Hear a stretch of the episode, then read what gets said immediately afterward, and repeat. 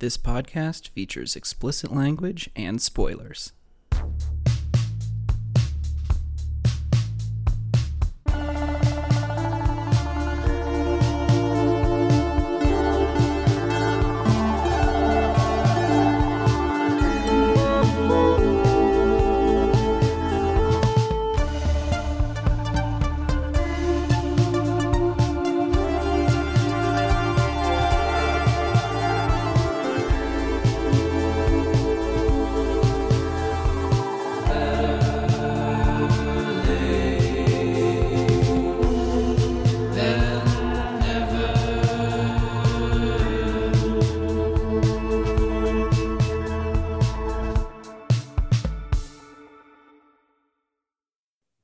Welcome back to part two of Dave and Brian's terrifying, better late than never, Halloween spooktacular book-based movie Stephen King-a-thon. My name's Dave, and this is Brian. And we're hey, here. Glad to be here on Dave and Brian's movie Halloween spooktacular, Stephen-based semi-annual book and movie Pet Sematary event. Halloween, oh. Hallow Scare-a-thon. And two um, brothers. Two brothers in a Halloween, scaring people with a movie based on a book that's around Halloween. Happy Halloween, by the way, Brian. I don't think I wished you one. Um, Brian, Halloween, Dave. Thank you. We just watched this movie, Pet Sem. That's Pet Sematary for those of us who are in the know. And what do you think? I'm going to try to say this in the least, uh, you know, highfalutin way possible, but the book was better. I'll say. It's just like, When you when you put it on screen like that, it's just like the level of detail is not as pronounced as when you're reading it and using your own imagination. Something ineffable is always lost in the translation from page to screen. It's like when when Hollywood gets their hands all over it and they have to like dumb it down for the masses. More like Holly Weird, am I right? Yeah. Good one. Thank you. All right. Well, so yeah, I mean, look, Pet Sematary doesn't have the reputation for being great. It just has a reputation for being okay with a few standout moments, you know? And I, I didn't, will... I didn't know that, but oh, well, now I... I can see that. Now you do. Would you agree that there are a few standout moments? Yeah. Yeah. I, I... concede that. Yeah. Yeah. Uh, a few of them I spoke about in part one. And I would say that those actually did kind of make me grip in my hand into a fist pretty tight. And we'll get to those when they come up. But yeah, it's, you know, it's, it's not a great film, but I, I, you know, feel like I enjoyed it well enough. It would fit in quite nicely in a Halloween Stephen King marathon in a Sunday afternoon watch on a couch on a blustery September afternoon. Like it's, it goes down easy. Yeah, I agree. Yeah. Oh yeah. Maybe don't spend a whole day like reading the book and like talking about it on a podcast and then like talking about it afterward. You know, it's not worth that. Oh shit, Brian, sorry to waste your time. This is all my fault, Dave. I'm sorry. Thank you. Well, so with uh, the apologies out of the way, let's talk in a little more detail. So I wanted to mention this at the top, which is something that I noticed. Did you read the foreword to the book? I don't remember. Well, I did, because not to get oh. too highfalutin, Brian, but I read the whole book. Oh.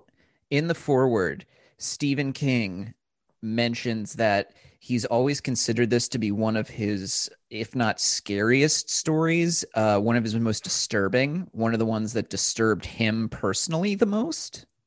I do remember the foreword now that you mentioned this, because yeah. he talks about how it mirrored his own life in some ways, right? Well, write what you know, right? Exactly. Yeah. Well, he mentions that, yes, a lot of it mirrored his own life. And so I guess, you know, it causes him to think he, he pulled a lot of it from his own life, like the moving to a place that had the very active road outside. And a lot of it, the, the actual pet cemetery, including the misspelling, is something that he came across uh, in right, the book. Yeah. A lot of the details of the pet cemetery are taken verbatim from what he saw. The dialogue mm-hmm. from the daughter about it's my cat, it's not God's cat, God can't have the cat, mm-hmm. and all that shit. He, he he just wrote what he knew, which is, by the way, uh, you know, good stuff, because you know the thing about writing and the thing I notice. And have noticed in the very few King materials that I've read is that he has a good eye for the kind of uh, lived-in sort of details that make a story uh, nice and specific. And therefore, yeah. in a weird way, specifics tend to make things more relatable. Because specificity is the soul of narrative. There you go, buddy. And so, and so, yeah, so that, but, uh, you know, because this also revolves around the death of the tragic death of a young child, it tends to make him reflect on that and how easily it could have happened to his own family. And he finds that very disturbing. Rightly so. Yeah. Yeah. There you go. The other interesting thing, not about the book, but about this movie, Brian, mm. did you notice? Yes. The director of this oh, film. N- no. What? You didn't notice who directed it? No, I'm sorry. I did not. Brian, this or movie I, I is... didn't recognize him, at least. Well, you didn't recognize him, Brian, because this movie is not directed by a him. This movie is directed by a lady, Mary hey. Lambert. All right. It is one of the very few films... Uh, up to and including today, unfortunately, that was directed by a woman. Her name is Mary Lambert. Uh, this, I think, is probably the most prominent film that she's directed, but she also directed Pet Sematary Two, which has its own reputation, I will mention, by the way, as being like batshit crazy and maybe worth its own watch. At some oh, point, if we want, it apparently like goes off the rails in a really fun way. It might be fun to check out at some point. We should She's, Gremlins one and two this. Maybe. Pet Sem one and two. Yeah, yeah, let's let's consider doing that. She also directed um, Urban Legends three, Bloody Mary, Mega Python versus Gatoroid, and oh, classic. Yeah. And a like a shitload of music videos, including a whole bunch for Madonna. She did Like oh, a Virgin. Wow. Material oh. Girl and Like a Prayer. I guess she liked the Like a series. That's some that's some clout. Those are, I yeah. mean, and in, in a time where music videos really meant something, and Madonna was everything. That's right. Very impressive. Yeah. So yeah, so that actually is kind of notable that um, you know, she was one of the few successful working female directors of the eighties. Not a time where that was something easy to accomplish. Sure. Yeah. What did you think of the directing in this? Oh, how do I even answer that? Keeping in mind that anything you say will be criticizing one of the only successful female working directors of the time, Brian. You know, um, I thought it was fine. Yeah, it's fine. It does, I think, pretty well with what was clearly not a huge budget. I'll give it that. Oh, for sure. Yeah. I mean, a little bit in the special effects department, but overall not a not a huge budget movie, clearly. I really liked the um there was good repetition with the uh, trucks constantly just like blasting down the road over and over again. I was Yeah. Oh, yeah, go ahead. Anything well, I, I even I even noticed that they um at times where it wasn't directly shown, they even had some truck passing sound. by noise. Yeah, yeah. Just, just sort of in the background, which was a nice touch. Like, yeah, it's always there. It's always happening. Agreed. Yeah, it was good. I uh, liked the look of the Pet Sematary itself too. I thought the deadfall looked exactly how it came out, sort of like from my memory, looked right. Um, yeah, that kind of huge, uh, really massive, but also natural at the same time. It didn't, it didn't look like it was uh, a set piece. Right. Right. Yeah. It looked naturally formed. Uh, even though I think it probably was a stage. I would also mention that um, the Indian burial ground looked mm-hmm. really cool. And I wondered how they got the shot for it, because uh, the shot on it is from very high up. And I kept wondering if it was a crane shot or a helicopter shot. Because got to be helicopter. Because they're so high up, right? It's it like is on the top of a hill to begin with, almost like a. I, I guess if there was a, a a road above that, they could have gotten it from above. But I think there's no way they're getting a, a you know piece of uh, machinery up there. And yeah, this yeah. is pre pre drone, so right.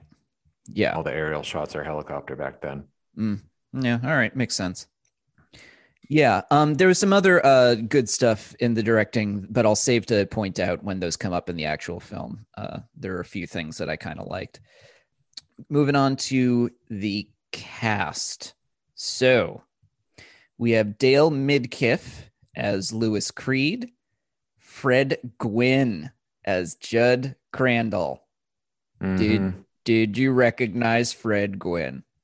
I, I definitely did. Um, and yeah. he's one of those actors where you're like, oh, I know that guy. What I know him from, I have no clue. I, yeah. I think he might I think he might have played the judge in My Cousin Vinny. Yeah. Did he? Yeah. Yeah. Yeah. Okay. Um, yeah, it just seems like one of those character actors who's probably been working for fifty years.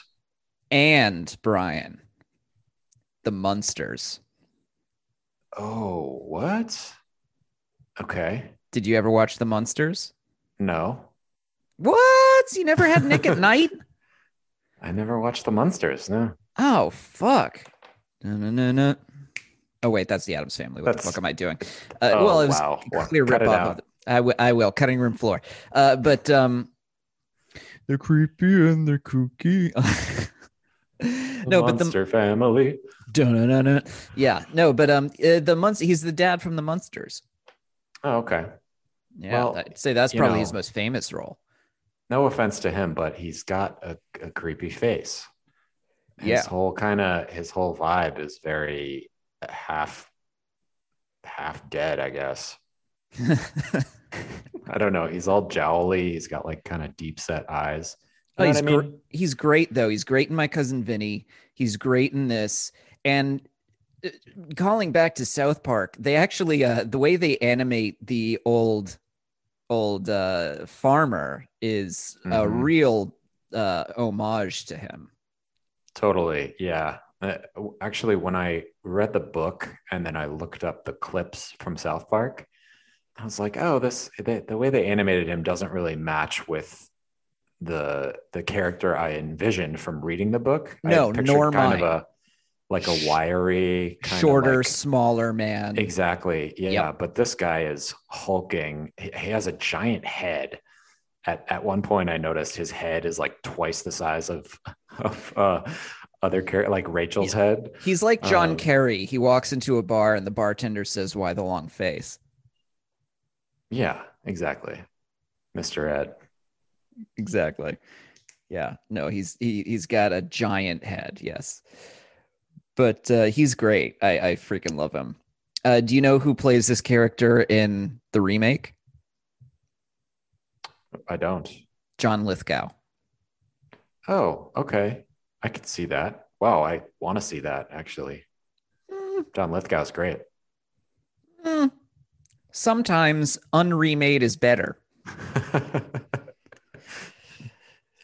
So what if, I, what if I had accidentally watched the remake? uh, then we would be having a very difficult, uh, difficult recap period. So Denise Crosby played Rachel. You must know who she is, right? Nope.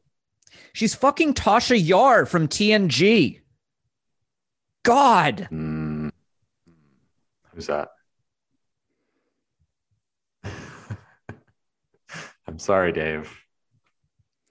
Star she, Trek she, The Next Generation.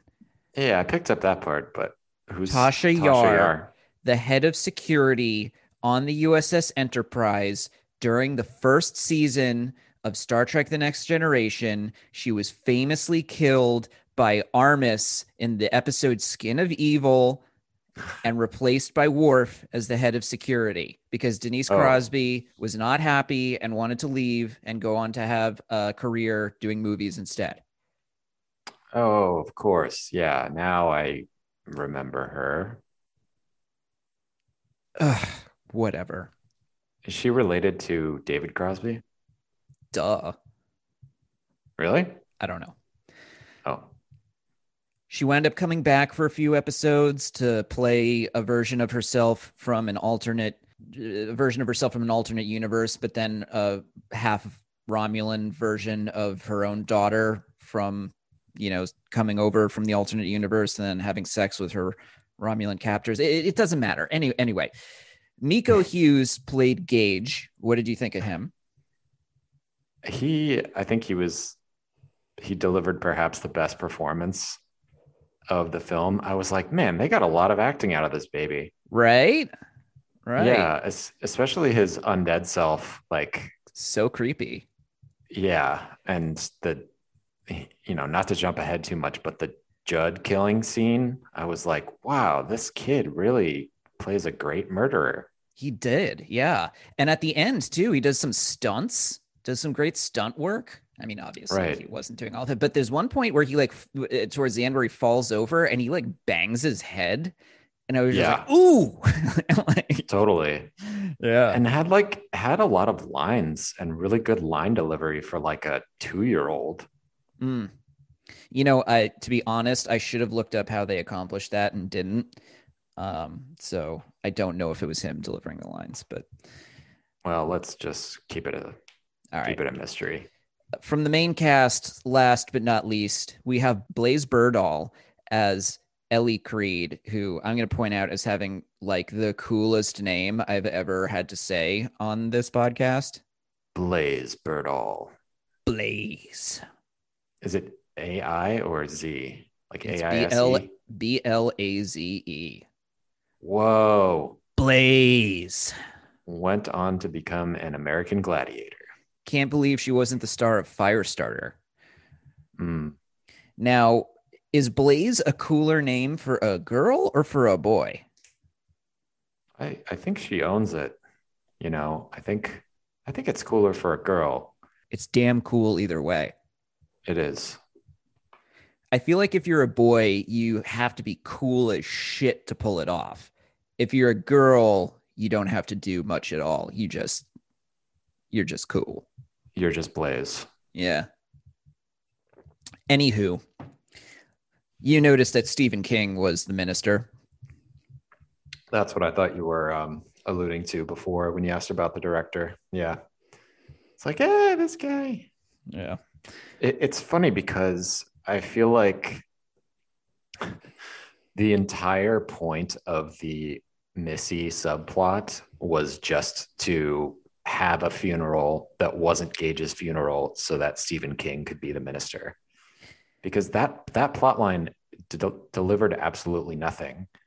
They have a housekeeper, she has cancer, she kills herself. Well, doesn't relate to the Indian burial ground. It's not in the book. And yeah. it was added. What it replaces is a different subplot that is cut from the book, which is the subplot of Judd Crandall's wife. wife. I know, but that story actually served to strengthen the bond between Judd and Lewis, because Lewis attends to his wife and it's when she when she it, has a cardiac arrest and sort of follows up with her. It strengthens their bond as friends, and it sets the stage for Judd actually taking him to the pet cemetery for the first time, because it makes Judd feel like he owes Lewis something. Right. Yeah. Otherwise, so he never would have gone this, there. Yeah. This Missy story just accomplishes nothing. Right. That's, I, I think it was a strange choice. It it slims the movie down a little bit, but at the cost of some important uh, plot and character development. Yeah, yeah, yeah. There's it also does, uh... it does also establish a little bit um, Rachel's aversion to death and death-related things. You know, she doesn't attend the funeral, just like she doesn't attend Judd's wife's funeral. That's true. But it happened. It, like all of that is. It, it kind it plays out very quickly and subtly, like it's not commented on enough, and that's a problem throughout this whole movie. Is that unless you're like really sharp and paying close attention, or if you've read the book, you won't necessarily notice a lot of stuff. Yeah, totally. That's a good point. They they do gloss over or or blaze past a few things. I was gonna say the exact same thing. I'm glad you did. All right. Well, speaking of blazing past stuff, I think it's time to get into the recap. All right. So, the movie opens. I'm glad they kept the spiral uh, for the layout of the Pet Sem. Mm-hmm. You know, the way it has that kind of uh, mystical shape, and the way even the graves are set up. Yeah, that was that was cool. I was glad to see they did that, and. Uh... for the the Micmac burial ground as well, it you already kind of mentioned that it looked cool in its shape, but it it sort of reminded me of like a, um, a labyrinth, you know, or like a pentagram you, too. Yeah, that too. It had some some lines sort of crisscrossing the the concentric circles. I noticed, speaking of the trucks, you know, when they were first arriving, the trucks are going by and it's super loud. I was like, that must hurt the property value of this place. Totally. Right? Would you want to live there with that road up in front? I wouldn't. Absolutely not. No. I, I literally just moved off of a road that was too busy. Yeah. Yeah, it sucks. Yeah. You'd have trouble sleeping in that place.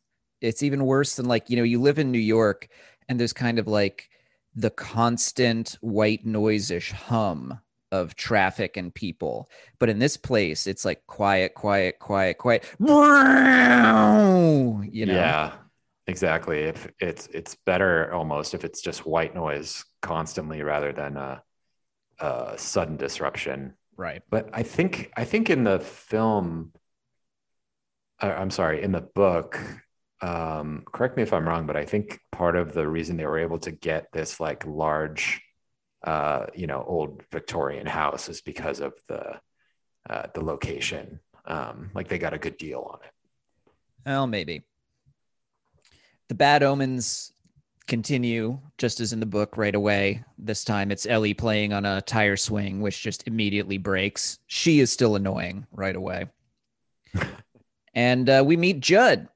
Judd comes on, comes on in, saving Gage from getting run over, at least the first time. And yeah. He's all like, watch out for that rod. He's got a great yeah. accent. A lot of that road's taking a lot of pets. Yep. That's one mean road, all right. One mean rod. Like, yeah. Uses up a lot of animals. Yeah. Oh, that's that's the line. Uses up. Yeah. Yeah, it uses a up turn, a lot of pets. Turn of phrase. Yeah.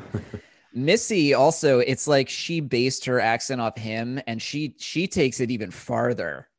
The yeah. housekeeper's accent is like so intense. I've met people from Maine. They don't sound like that. No, it's it's uh, a little bit extreme. Yeah.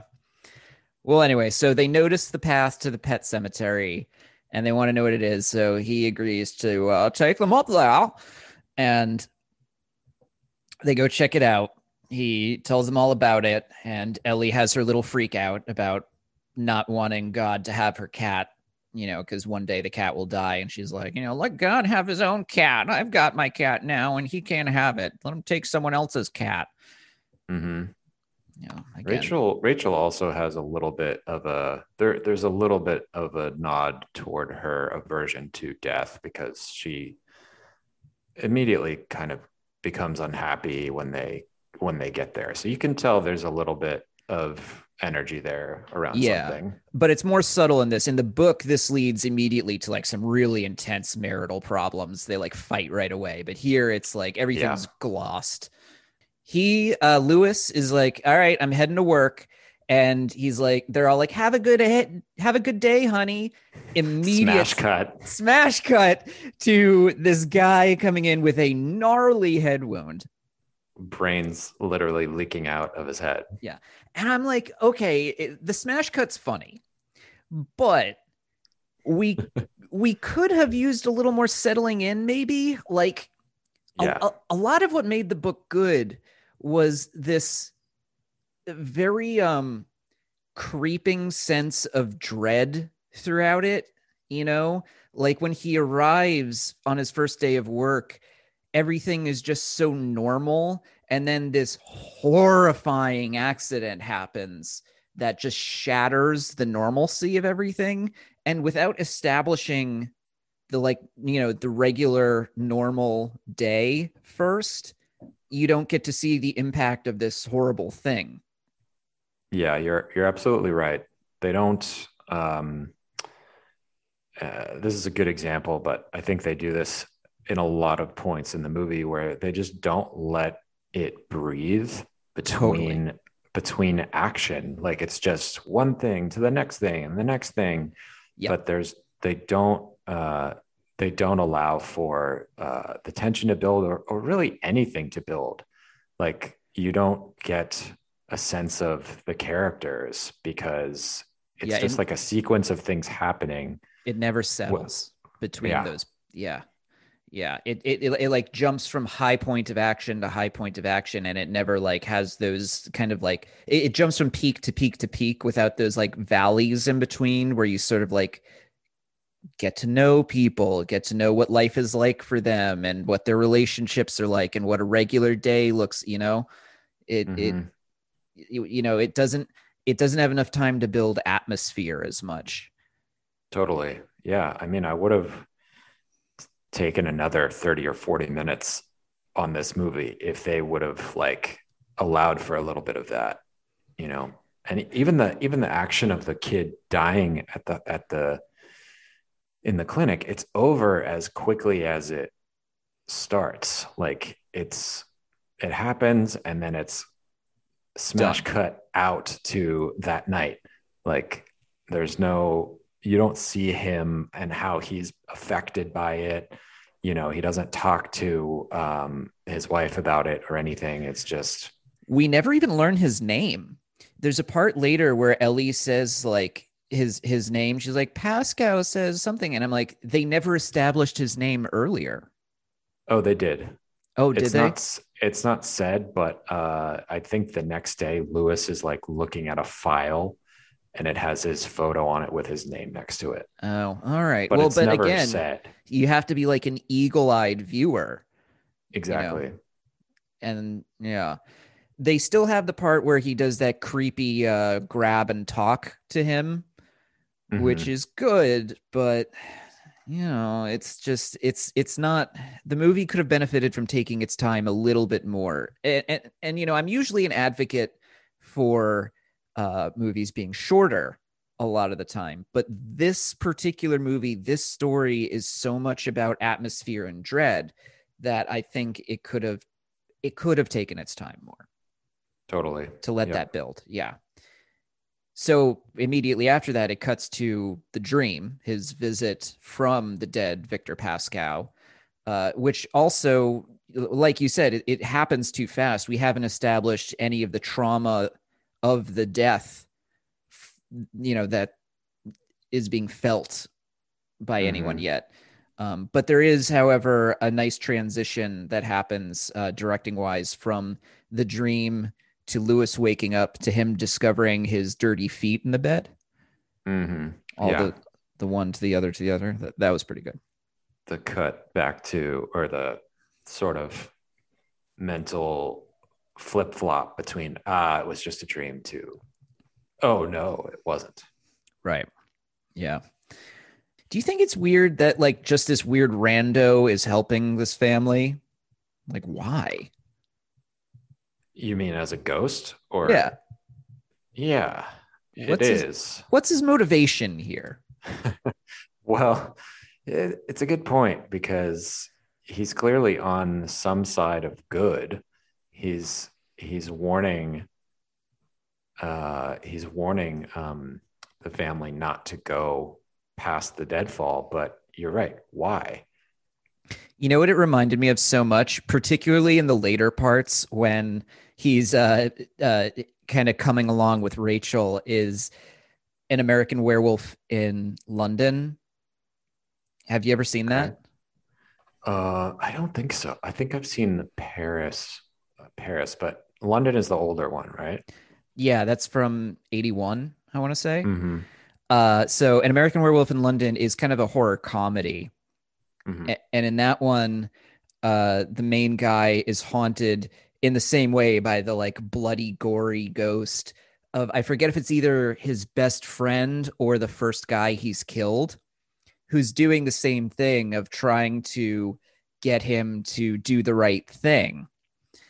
And, but in that one, there's a relationship between them because uh, it's either his friend or the first guy he's killed, and it's related to his werewolf curse. Mm-hmm. But in this, the guy's literally a rando. So yeah. I keep being like, why are you hanging around this family that you that you have nothing to do with? I don't know. To me, it, it seemed like he was he was possessed by some other, like a well-meaning spirit. It wasn't actually this random college student or jogger who was for some reason. I, it, it, that was the manifestation, but it was like a, a spirit for good, like speaking through him from the other side. But again, why? Hmm. All right. And who? Yeah. Okay, so we hit how we we hit Thanksgiving, and this movie at this point is, like we said, burning through plot really fast at the cost mm-hmm. of some atmosphere. And Church the cat dies, gets hit by a car. And uh, Lewis and Judd are discussing how they're going to break it to poor Ellie when Judd says, maybe there's a better way. Yeah. And I, I, this is where I had the thought that you mentioned earlier, that their relationship hasn't been built up enough yet. In the book, Judd owes him for saving his wife. In the movie, Judd doesn't even have a wife. They just sort right. of are friends, and you know he should know They've better. Like had a had a beer together like twice. Yeah, like and I mean don't... it's suggested that they've been hanging out a lot. You know, you yeah. can assume that they're close friends, but Judd is presented as a person who should know better than to do this. In the book, he goes against his better judgment because of the reason that he owes him one, for saving his mm-hmm. wife's life. In this, it's a little more flimsy than that. Yeah. I, I mean, they, they argue later that it's Judd is being pulled by the demonic spirit to uh, influence Lewis, to introduce Lewis to this. But, you know, that's that's one explanation, but it's certainly not uh, as deep as it could have been. Yeah, yeah. So the whole part looks cool. Like I said, the burial ground was a very good-looking shot. Uh, we agree that we think it was most likely a helicopter, although maybe a crane could have done it. Who knows? Um, we, um, I reflected at one point that this takes place in a time where um, cell phones, not having cell phones makes a huge difference. Oh, sure. Yeah, if you missed the call on your landline, that was that was that. Yeah, having cell phones probably would have changed a lot of the plot of this movie. Although I guess there probably could have been, you know, like once you introduce the magic of it, it's like, oh, don't have self-service here in this part right. of the woods. Right. But so they bury the cat and they get back, and Judd launches into this whole little spiel about how, you know, women folk are better at keeping secrets. the soil of a man's heart is stonier. Yep. I, I, I, I wonder, do you think that's true? Do you think women are generally better at keeping secrets than men? No, not not necessarily. It doesn't feel like a very gendered thing. Yeah, yeah, same. It just made me wonder. I was like, is that really true, Judd? Anyway. Yeah. So, cut to the next day. Lewis is out raking his yard. And I immediately thought of, like, you know, you're up in Maine with that huge house. Raking that yard's gotta suck. Constant battle. Mm-hmm. And we get a good jump scare because the cat came back mm-hmm. the very next day. We thought he was a goner. Yeah, sorry.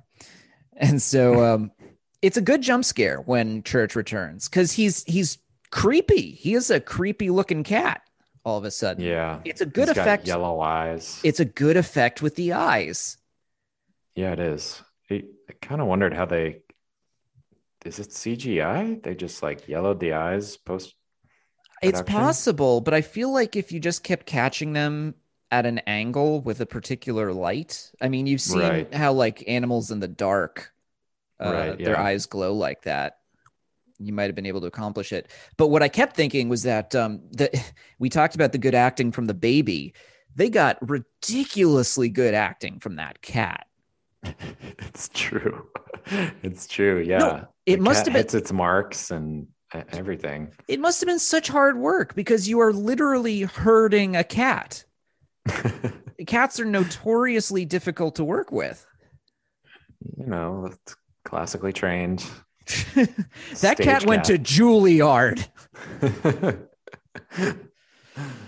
Oh my God. No, the, the cat was a really good, uh, I mean, it didn't look like it was ever replaced with an animatronic. Yeah. Actually, at a certain point, I wondered if it was um, because they are kind of mean to it later on. Like oh, yes. uh, when Lewis like grabs it and like holds it up by the scruff and injects it. I'm like, is that a real cat? I, I, uh, I wrote down at that point when he's actually killing Church, it looked for a second like he was going to stick the needle straight up Church's ass. Yeah. Yeah. He's like holding Church and like aiming the needle completely vertically. Yeah. I was like, it. My God, how angry are you? He like, goes, he goes for the thigh though. I know, but just like he, like there's no reason to pick him up. Like he gets it caught on the ground. And he could have just, just held him down. Yeah. Right. I was like, what, what is happening here? Is he going to shove that needle up his ass? Like, what the fuck? Oh. God damn. But um, anyway, so he also, he gets scratched by Church. And I got to say, like, if I was in this movie, I would be worried about getting some kind of weird infection from a zombie cat scratch. No kidding. Yeah. It's got like burial ground dirt under its nails, it, probably. It's got Pet Sematary burial dirt in it. Yeah. Who knows? Like, you know, this is how zombie uh, apocalypses start. Hey, maybe, maybe that's how Lewis gets a little bit of the, he gets touched by it a little bit inside him. Oh, good call. Anyway, there's also a nice uh, little bit where Lewis goes to talk to Judd about it. Uh, like, what the fuck has just happened here? The cat came back the mm-hmm. very next day. And, you know, Judd tells him about the power of the burial ground. And Lewis, Judd acts all like high and mighty when Lewis asks the most obvious question in the world, has anyone buried a person up there? Yeah. And Judd, yeah, are you Christians and your phrases? I love them. He's like, Christ on his throne? No. He's like, yeah, I know. He's kind of like, why would anyone do that? Like, um, to bring back a dead person that they loved, like this cat. It's a yeah. pretty, pretty basic question, Judd. Come on. Pretty basic. It is like one hundred percent the most obvious question anyone would ask one hundred percent of the time. I mean, he, he's clearly, he's just ob- obfuscating because there is a story. So, you know, yeah, yeah. But he could have, he could have played it down like, oh, you know, we've thought about it, but it's a bad idea. Or he could have been like, someone tried once and it went bad. Yeah, just more direct. Could have saved him a lot of trouble, but whatever. Anyway, this is the part where uh, the housekeeper kills herself, which is different from the books. Uh, and we get to see Stephen King as the priest, which is a little jarring. It is. It is. He's a kind of a weird looking guy. So he like stands out. out. Yeah. yeah. Then, though, we get Rachel's story about her sister. We get the sister's backstory. And mm. that's a pun. Good one. Play, play on words. Yeah. Backstory. Yeah. Like it. Dude, it's gross and it's weird and it's kind of awesome. Her sister's affliction and like the, the whole scene, the way the way yeah. it's done, like when they're showing like the, I don't know what they did with her face, but it was, it was messed great up. Makeup and prosthetics, I think. Yeah, her, they made her, her actual look... back. The way yeah. her back looked. Oh, all my the God. Ribs and shoulder blades are like jutting out, and they they made this weird like this like sinewy muscle in her neck too, where it just you you got this feeling of her just being this like, you know, wrapped like ball of, of tight muscle and bone. And it, it was, yeah. Really, it was disturbing.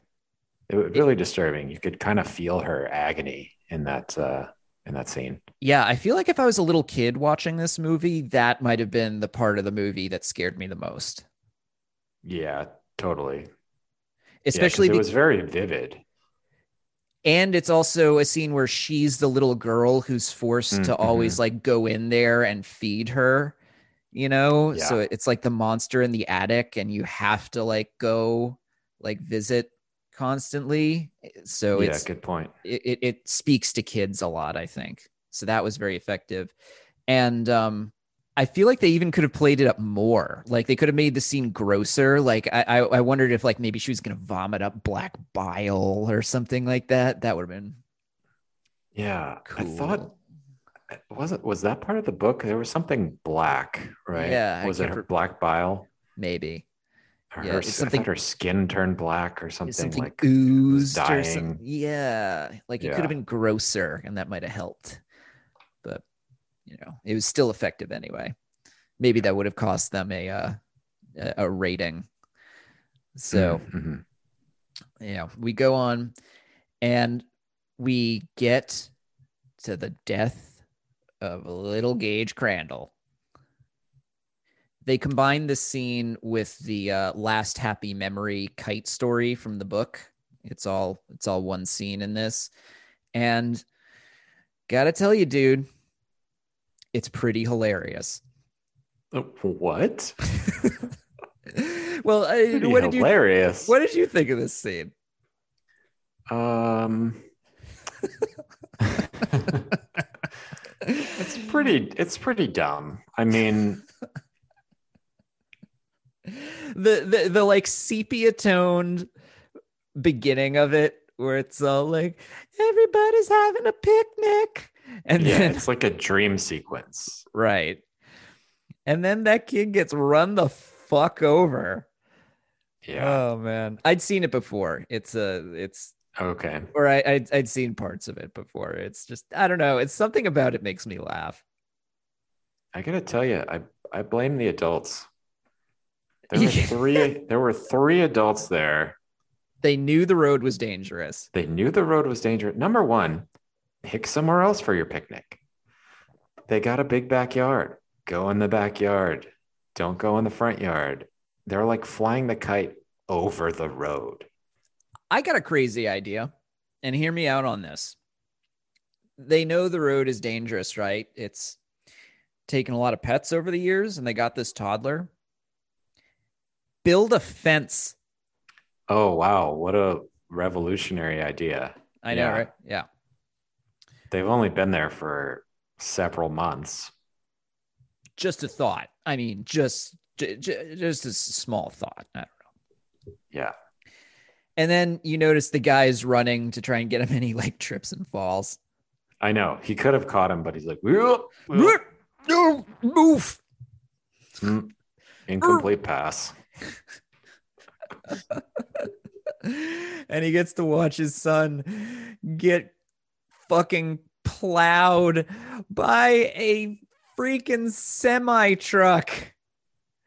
Like, holy, I, I wish they'd shown more. Uh, yeah, I do too. It was, it was more graphic in the book. Um, oh, it's so graphic in the book.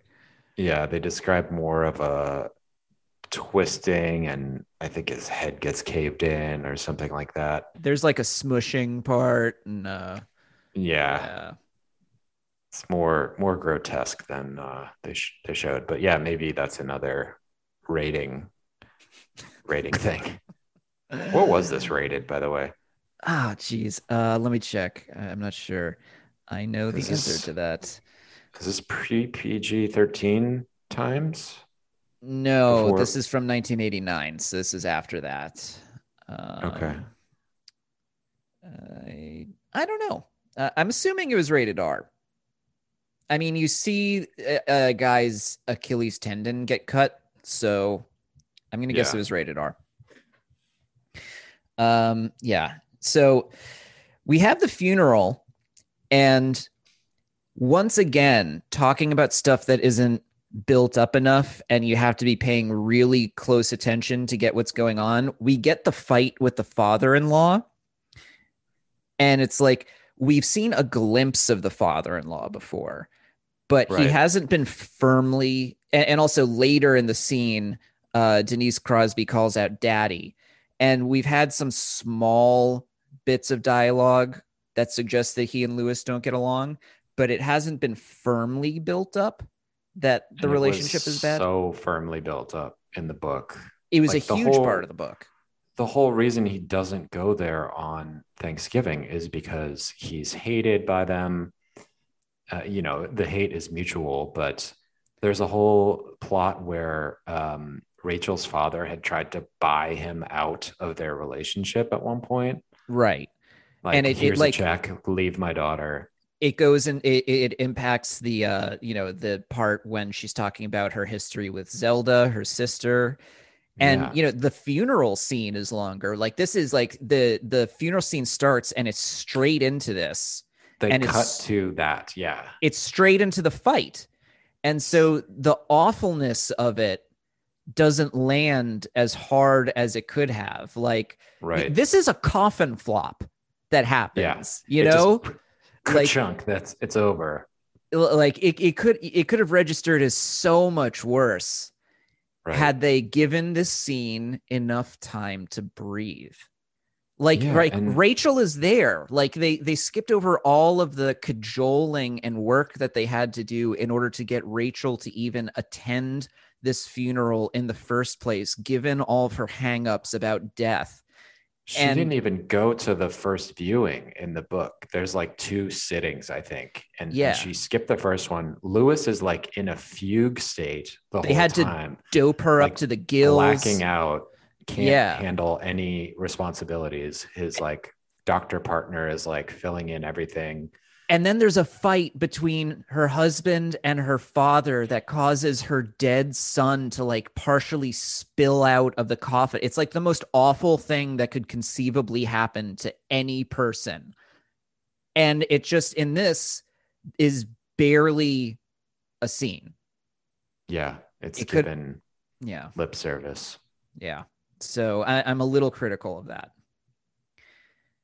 Because totally. you, you have to feel like the awfulness of this is part of what drives Lewis over the edge into taking the extreme steps of what he ultimately does. Exactly. I mean, this just goes back to the, they're not spending the time developing anybody's motivation. Yeah. They're just kind of running through all the points of the story without developing right, like they, the story. They wrote the, the, the, movie into an outline format. Yeah. It's like, okay, this is part F. They're, now we go to part G. They're rushing Just, through it too much. Yeah. Yeah. Oh. Well, so speaking of which, we now get to the convo between Judd and Lewis that you predicted would happen. It's gotta happen. Yeah. Oh yeah. You're thinking of putting him up there, aren't you? Mm-hmm. Sometimes, you know, dead is better. He says that like five times. Yeah, I know. Well, he also, there's there's a good, so uh, during this scene, you know, Judd clearly knows what Lewis is thinking. And he says, sometimes dead is better. And, you know, it's like, it's like that scene from South Park where uh, the uh, what's his face does it with Butters. You're thinking of putting him up there, aren't you? But um, mm-hmm. he tries to discourage him because he's like, you know, I lied before. Someone has tried it with a person. And the person you put up there ain't the person that comes back. Mm-hmm. And he tells him the story of, like, what is it? Uh, Timmy, Timmy Butterman or Timmy. Let's go with Timmy Butterman. Yeah. Timmy, Timmy Belcherstein, or, you know, it's a Timmy. Um, Timmy Butterbelcher. Timmy Butterbelcher. During the end of World War Two, he went up there and he came back wrong. Murderous and, wrong. Yeah. Well, but no, see, it wasn't even that. He was just like in the book. And I feel like we just keep going, like talking about how much the book was better. And I don't just want to do that, but so much of it has to do with not just the level of detail, but kind of the, um, the subtle little ways that things were more dreadful. You mm-hmm. know, it, it, here in the movie, he comes back and he's just kind of a zombie. Like, you know, he's like flailing his arms and bloody in the face and moaning. Yeah. But in the book, he had a, a, a sinister intelligence behind him. Yeah, he would, I think he made some, oh, he, he like knew things about people, right? He knew things he shouldn't have known. Yeah. He was like saying, oh yeah, you cheat on your wife or, or whatever, or you're going to die in you're, this manner. You're embezzling from the store, you, you know, and he said it all to, you know, the guys who came to kill him. He said all those things to them. And to Judd, he said, like, you know, you're cheating on your wife and she's cheating on you with like every single one of the people you uh, call your friends. And like they wind up destroying him. But what he said had like profound uh, personal impacts on them for the rest of their lives, you know, like cut them to the core. And that yeah. is frightening. Absolutely. Yeah. I, I get they didn't have the same amount of time to work with, but I don't know. Yeah, it's uh, it's a bummer. There's there's also a whole story about a bull that was, I it, it, I mean, it would have been very cool to see that on screen. Like, yeah. somehow somehow they brought a bull up this hill to the burial ground, and then this bull was like going completely crazy. I mean, I understand that would be extremely hard to do on a low budget, but um, that was a story that they kept going back to in the book um, and was just absent. Yeah, and this we had to make do with uh, Judd's dog is the thing that right. he references instead. But well, anyway, so we come to the uh, center poise. We come to the centerpiece scene of the movie, which is the grave robbing of Gage's final resting place. Uh, I kept wondering as he was digging it up, now that I was actually like looking at it visually, I was like, could one guy do this? Do you think you could on your own dig up even a little kid's grave in one night? You mean again? Either way, like just given how much earth you have to move. Sorry, Dave. I was trying to make a joke that I had done that before. I see. Sorry, um, I was slow on the uptake there. Yeah, you know, it would take time. You're just moving dirt, though. I mean, classically, gravediggers were, that was a job, so. Yeah, but they were in teams. I guess so. I don't know what you're trying to say. I'm just saying it's hard. Okay, whatever. Fine. For- yeah. Forget it. Forget it. So, yeah. yeah. All right. So we finally get creepy undead baby Gage, and he is creepy. I give them Wait points for that. I hate to keep saying this, but this scene was ruined. Oh, this the grave the grave digging scene was completely ruined. They he literally just goes to the cemetery midday, and it's just like, oh, okay, guess I'll pop over this fence and sit by the grave for a while.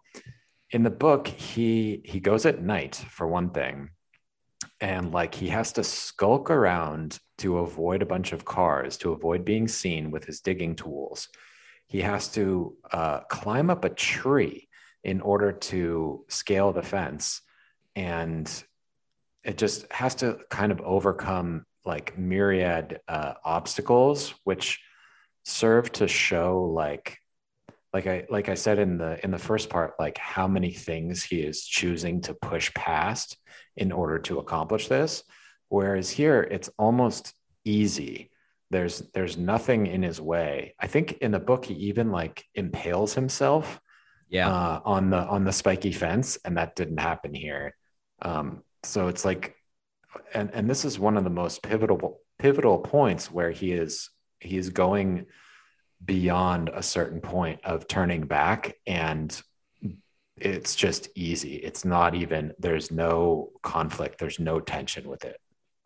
Yeah, well, it's like we said earlier about how so much of the book seems to turn on the question of decision making, right? Of, you know, when you make decisions and all the lies you tell yourself and sort of the the ways you justify things and, you know, how you kind of let give yourself outs all the way up to the key point and then just let yourself fall over the edge, you know, mm-hmm. uh, that I guess just got cut for time.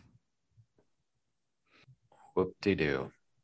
Well, to be f- to be a little fair to the filmmakers, that is also something that's very difficult to portray visually. I suppose that's true. Yeah. But something was lost by that. Yeah. Mm-hmm. Gage comes back and he retrieves honestly one of the most terrifying murder weapons that you could possibly have in a movie from Lewis's medical bag. Special scalpel. The only thing I think would scare me more would be a straight razor. Hmm. Why the, is that? Scalpels, straight razors, box cutters, things like that, things that are so insanely sharp. They just, uh, if someone was coming after me with things like that, they, they just terrify me.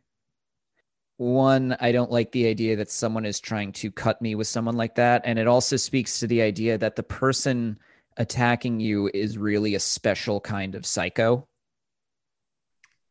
Because it's like an intimate thing. Yeah. And that they chose that weapon. Mm-hmm. You know? Yeah. Yeah. You have to like, you have to get really close to the person. And I mean, it, it's interesting because it's, it is Lewis's, you know, he's using his own.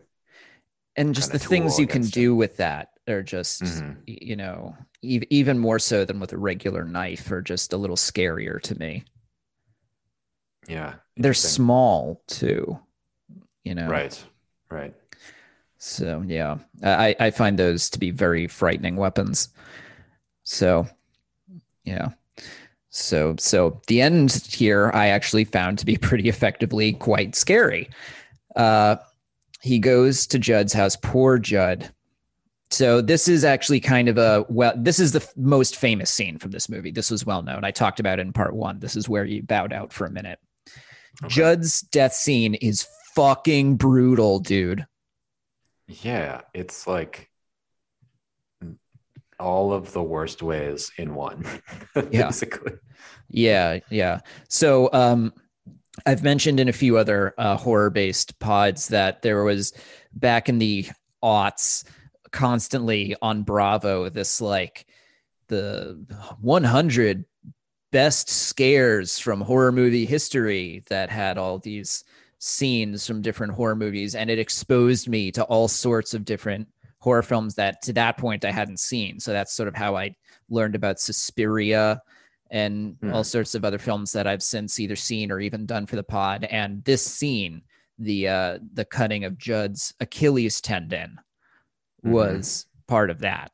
Obviously, they didn't show oh, gotcha. the exact point uh, on daytime T V, but they mm-hmm. they showed as much of it as they could, and they talked about it. And so that's how I knew about it. What I didn't know was that he also gets him in the face and then yeah. fucking bites out his throat. Yeah. Damn. Awesome. Oh. Yeah. He like gives him a Joker. He does. Kind gives him a cutting across the lips and cheeks. Gives him a Chelsea grin. Yeah. Oof. Yeah. yeah. Just biting his throat right out. Like, oh, interesting choice. But that talk was, about intimate. Yeah, that was really impressive though for the the kid. Mm-hmm. Like the kid was actually acting that. Like, okay, Timmy, now go bite him in the throat. We put peanut butter on it. Like he's a yeah. dog. Yeah. So Rachel arrives, and the first thing that the creature that was once Gage does is fucks with her as Zelda. Mm-hmm. And that was creepy as shit. Totally. Yeah, because she's like, she's down on the ground, like almost like she's in a contorted ball, um, you know, like twisted and, you know, hobbled by her disease. So it, it had kind of that like creepy, like, you know, the ring monster sort of like yeah. on the ground, and uh, there was a, yeah, a, a twisted, uncanny, not quite human look to right. it, like shaped wrong. Exactly. Ugh. Yeah. And the thing she was saying, what did you know, she say? She was like, I'm going to twist your back so that you can never leave the bed. Like, oh yeah. God.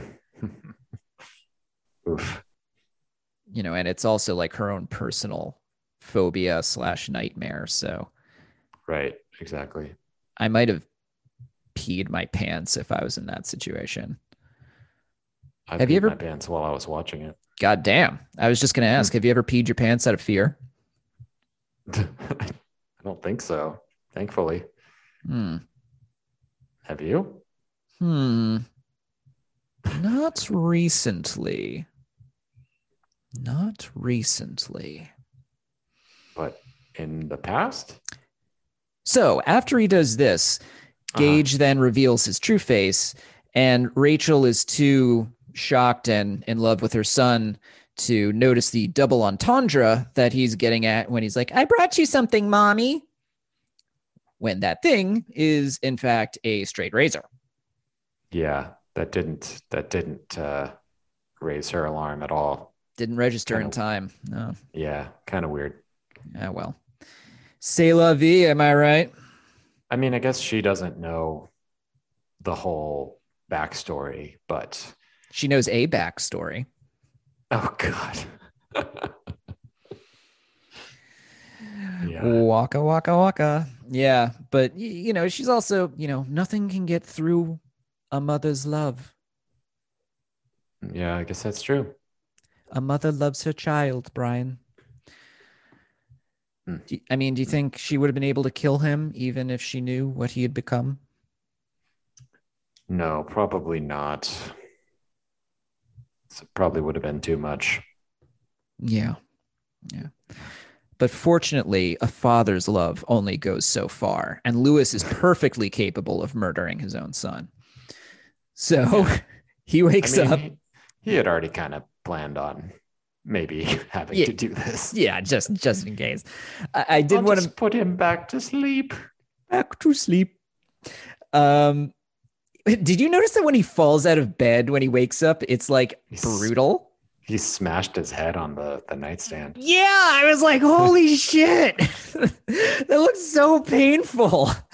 Yeah. And it looked like he really hit his head, too. I, I think he did, yeah. On, like, the corner of the nightstand.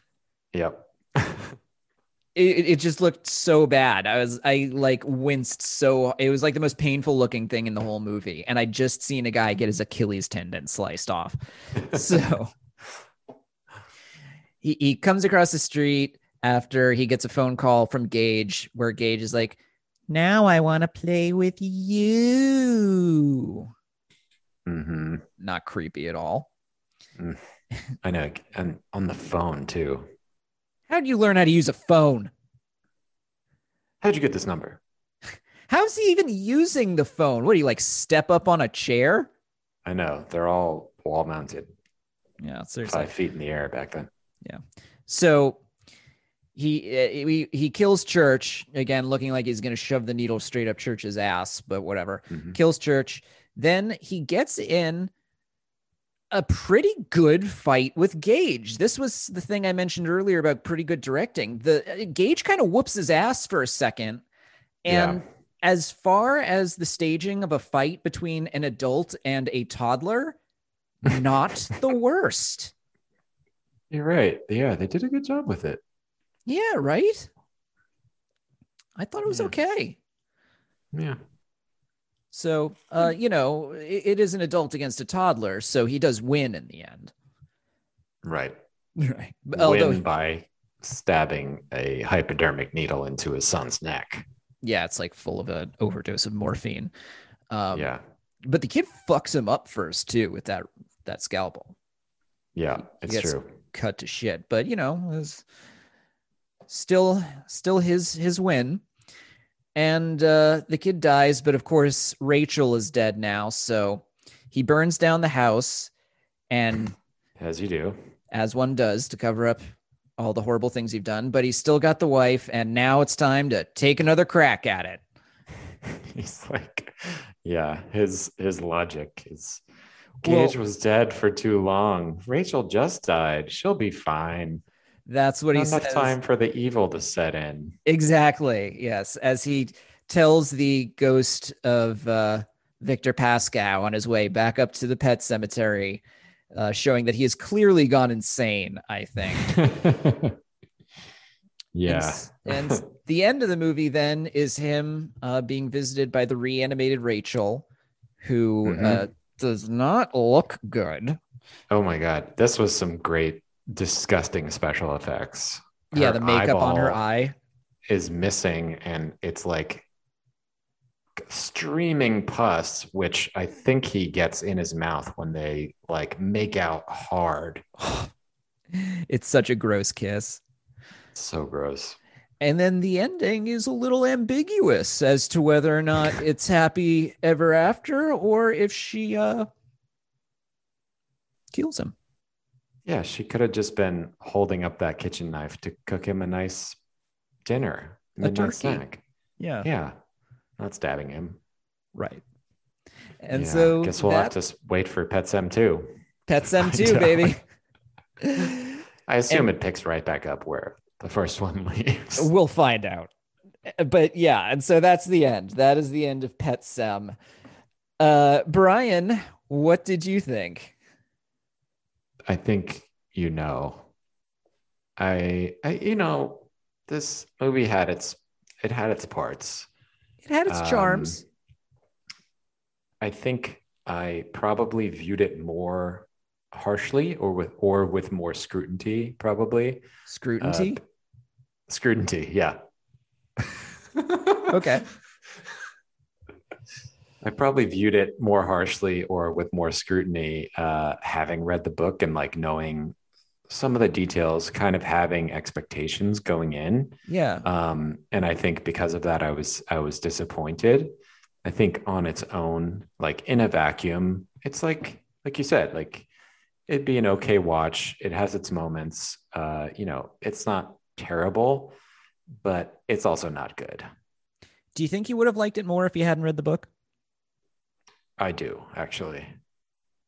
Hmm. Well, I, that's a good question, because my my, you know, knowledge of the story might have filled in some gaps that I may have just been confused about, um, just watching it cold. So yeah, but at knows? the same time, you might not have had that, you the know, expectations, right?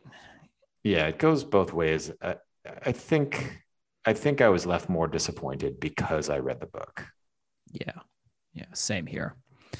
Um, and then let me ask you too, going back to the book, how much did you like that? I mean, do you feel like you're going to go on with the Stephen King experiment? Oh, definitely. Yeah, I, I liked the book quite a bit, and yeah, I have continued uh, reading uh, more of his of his books. So cool. Yeah, yeah, I like his I like his writing. Right on. Well, let me just fill you in on a little bit of stuff. Brian, this movie had a budget of eleven point five million dollars. How much do you think it made? Oh, wow. So that's up to today. How much did it make? Or are we talking box office? Box office. Let's see. This came out when? nineteen eighty-nine? nineteen eighty-six? eighty-nine. Um, eighty-nine. I'm going to go with twenty-seven point one million. It made fifty-seven point five million dollars. Wow. That's a good return. Yeah, it was a successful film. Hmm. And so, like I said, it was successful enough to spawn a sequel and a remake that came out in twenty nineteen. And so with that, Brian, I think I know what the answer is going to be, but we got to ask it to make sure that it's explicit. Was this movie better? Purposes. Yes, exactly.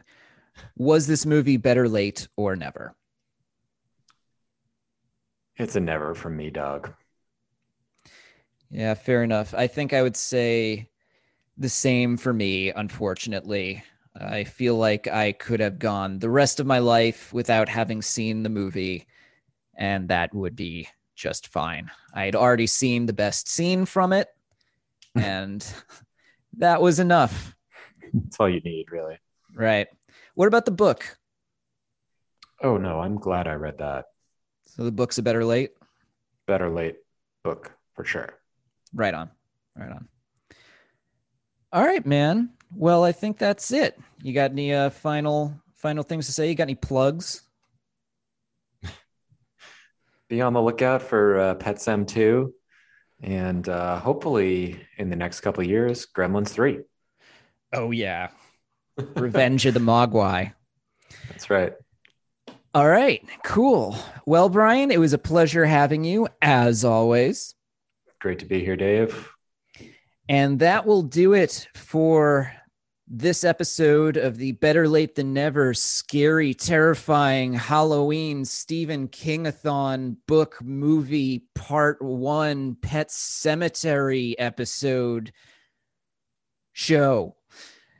If you would like to reach out to us, we are available at betterlatethanneverpod at gmail dot com. And you can always tweet at us at betterlate underscore pod.